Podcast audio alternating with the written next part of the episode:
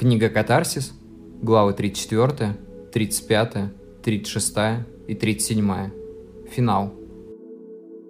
Меня разбудил стук в дверь. Пришла проведать Дана. В руках у нее была бутылка вина и пара бокалов.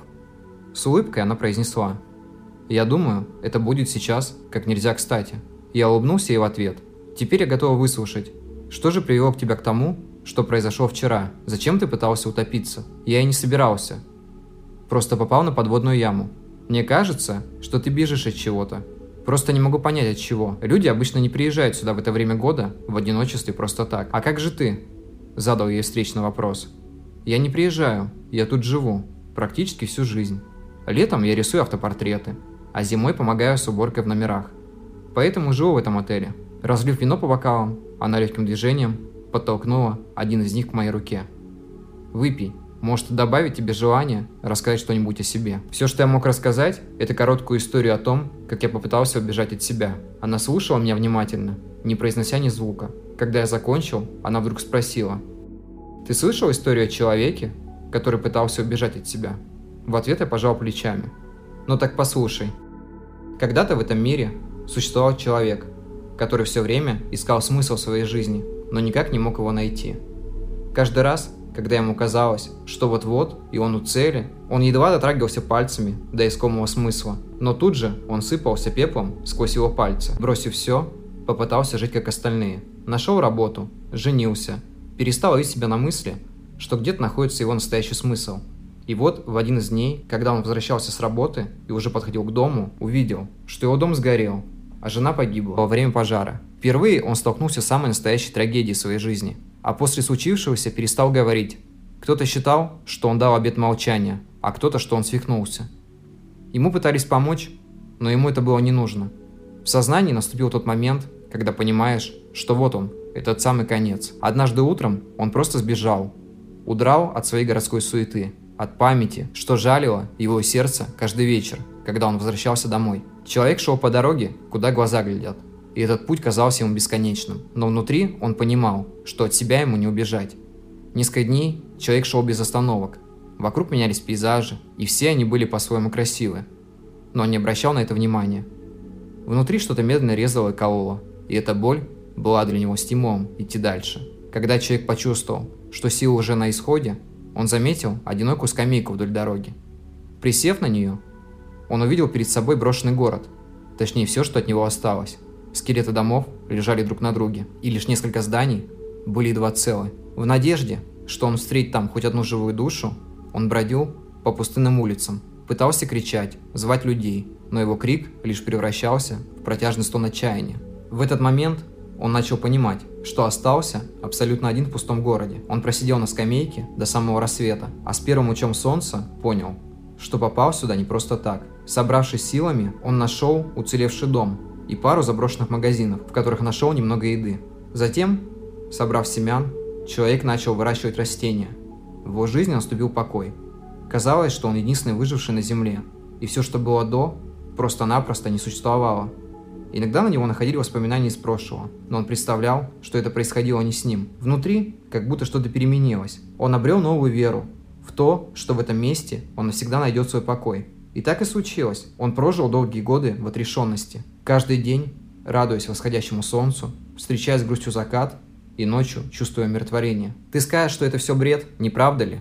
А он все так и живет в этом месте, в том самом забытом городе. Затем она добавила, и это место называют душой. Когда она закончила, я почувствовал, как по моему телу прошел электрический ток. Все это было для меня настолько близко, что мне просто захотелось стать героем этой истории и остаться в ней навсегда. Дана, словно читая мои мысли, продолжала. Ты не сможешь все время прятаться от мира. Рано или поздно он все равно тебя настигнет. Но что, если тебе телесно находиться в этом мире, а душой где-то выше? Она ведь не обязана быть снаружи. Поэтому ты можешь хранить ее от этого мира и людей, где-то под ребрами, не упуская вовне. А когда поймешь, что город в твоей душе построен, ты вновь сможешь дать ей свободу, словно вольной птицы. Дана была абсолютно права. Затем, взяв паузу, она продолжила. Но при этом, рано или поздно, тебе придется столкнуться с твоим прошлым, чтобы прийти к будущему. А пока я оставлю тебя. Думаю, тебе нужно время, чтобы собраться с мыслями. Я остался сидеть один в темной комнате, медленными глотками допивая вино. В тетради оставалось всего пару страниц. Достав ручку и отдав себя эмоциям, я начал писать.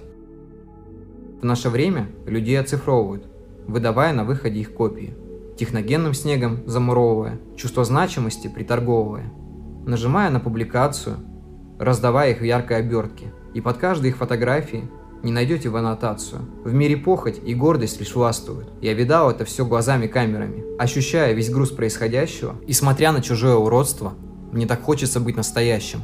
Люди жить привыкли безнравственно и, боясь добра безответного, прячут в панцире свои желания. Так эпоха канет в лету, так зима превращается в лето, вырастая цветами бумажными, догоняя холодными пулями, отправляя сердце горячее, называя меня чем-то странным, оставляя меня без ответа, собирая весенние праздники, сохраняя баланс тьмы и света.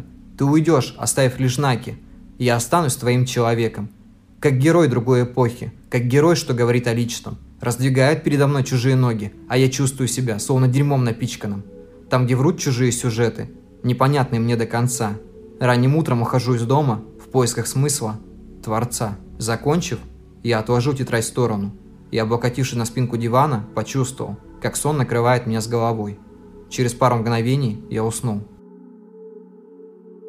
Лежа в постели, я чувствую, как мое тело немеет, веки становятся тяжелыми, словно на них нацепили маленькие гири. Следом за этим я ощущаю легкость тела. Вся тяжесть от моих лишних килограммов словно испарилась. Я впадаю в легкую медитацию, в которой мне предстоит остаться наедине с собой. Вначале я чувствую легкий страх, будто к моему сознанию прикасаются тонкими иглами. В голове возникает ощущение, что я теряю самое ценное. Вот только что, где-то по центру моей грудной клетки возникает энергетический импульс, настолько огромный, что кажется, что он вот-вот разорвет меня изнутри, а затем высвободится наружу. Страх обрывается, и теперь я могу отдаться своим ощущениям, чтобы продолжить свой путь. Я начинаю видеть мир вновь, но уже не тем зрением, что обычно, а каким-то новым. Словно незрячий Нео увидит всю матрицу такой, какая она есть. Эти буквы, цифры, символы, они заложены в людях. И каждый из них значит больше, чем можем это представить. Затем двери, которых так много, что я уже боюсь заблудиться среди них. Или чего еще хуже, открыть совсем не то, что я должен. Через несколько секунд я начинаю замечать на дверях надписи «Гнев», «Злость», «Страх», «Любовь». Список бесконечен, и мой мозг все еще пытается выбрать одну из дверей, пока меня вдруг не осенило. Этот выбор мне уже не нужен. Я отдаюсь воле своих чувств, позывам сердца, сознания или души. Кому как удобно это называть. Я открываю одну из них, даже не читая надписи. Моя энергетическая часть отделяется от физической оболочки. Лишь на секунду я ловлю себя на грустном ощущении того, что теряю старого себя. Меня возвращает к тому месту, что я привык называть домом.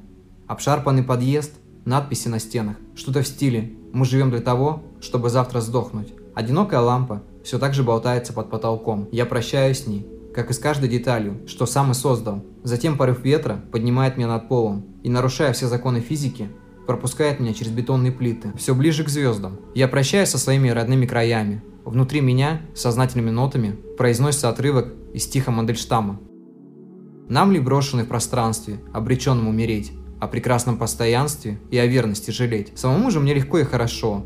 Словно я открыл некую формулу осознания себя. У меня нет ни пола, ни имени. Я вечен. И мой отрезок бессмертия сейчас самое важное. Вокруг кружатся цифры, символы, и я понимаю, к чему это все ведет. Но, пожалуй, я еще не готов познать эту бесконечность. Я скоро вернусь обратно. Время не подвластно мне, но возвращение неизбежно. И я открываю глаза – Лежа в постели, я понимаю, что вернулся. Всю оставшуюся ночь я лежал в постели, смотрел в потолок и долго размышлял. За время пути я понял, что нужно принимать людей такими, какие они есть. И что все же нельзя делить на черное и белое. Я начал понимать вещи, о которых до этого момента боялся думать.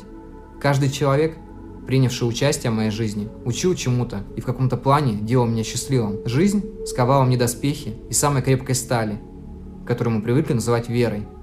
Только пройдя через все душевные страдания, я стал счастливее. Научился воспринимать мир таким, какой он есть, и относиться к людям иначе. Именно в этот момент я понял, что каждый человек имеет внутри огромную вселенную, внутри хрупкого стеклянного шара. Человек не плоть, он нечто большее в масштабе этого события – Голоса тех женщин, что я знал, были приятной музыкой. Но я не ценил такие моменты и все время искал оправдания своим поступкам. Ради счастья люди шли на многое. Я же бежал в глубину себя. пытаясь защититься от внешнего мира. Мой мир стал мне понятен, как никогда, а внутри росло что-то большее, чем любовь, нечто более сильное, чем понимание. Так я и пролежал до самого утра, с ощущением того, что нашел самого себя, и, возможно, человека, который понял меня, просто и без лишних слов. И имя этого человека – Дана. Утром я вспомнил о существовании своего телефона. Включив его, я решил проверить сообщение. Где-то между рекламой еды и поздравлениями с прошедшим днем рождения я обнаружил сообщение от Николь. То самое послание, которое со страхом на душе ждал каждый день после нашей разлуки. Но спустя некоторое время, после пребывания на новом месте, чувства мои притупились, и я уже был готов к любому раскладу событий. Николь поведала мне в сообщении о том, что уже несколько лет встречалась с молодым человеком, от которого все никак не могла уйти. После знакомства с тобой я вдруг поняла, что могу оставить старые отношения и двигаться дальше. Ты дал мне возможность снова почувствовать себя живой, и я не знаю, как мне отблагодарить тебя. Если ты еще будешь в наших краях, пожалуйста, напиши мне. Прочел я в послании, но внутри меня была абсолютная пустота, и я не стал отвечать ей. Слишком многое я пережил сам себе, чтобы сейчас ответить ей взаимностью. Я отвлекся на записку, которая с легкостью пролетела через щель двери. Дана пригласила меня на завтрак. Приведя себя в порядок, я спустился на первый этаж. «Как ты себя чувствуешь?» – поинтересовалась она. «Намного лучше, чем вчера. Вино творит чудеса. Так все-таки вино или я? Это намек на комплимент?» «Видимо, холодная вода охладила не только твою голову», – смеясь, ответила она.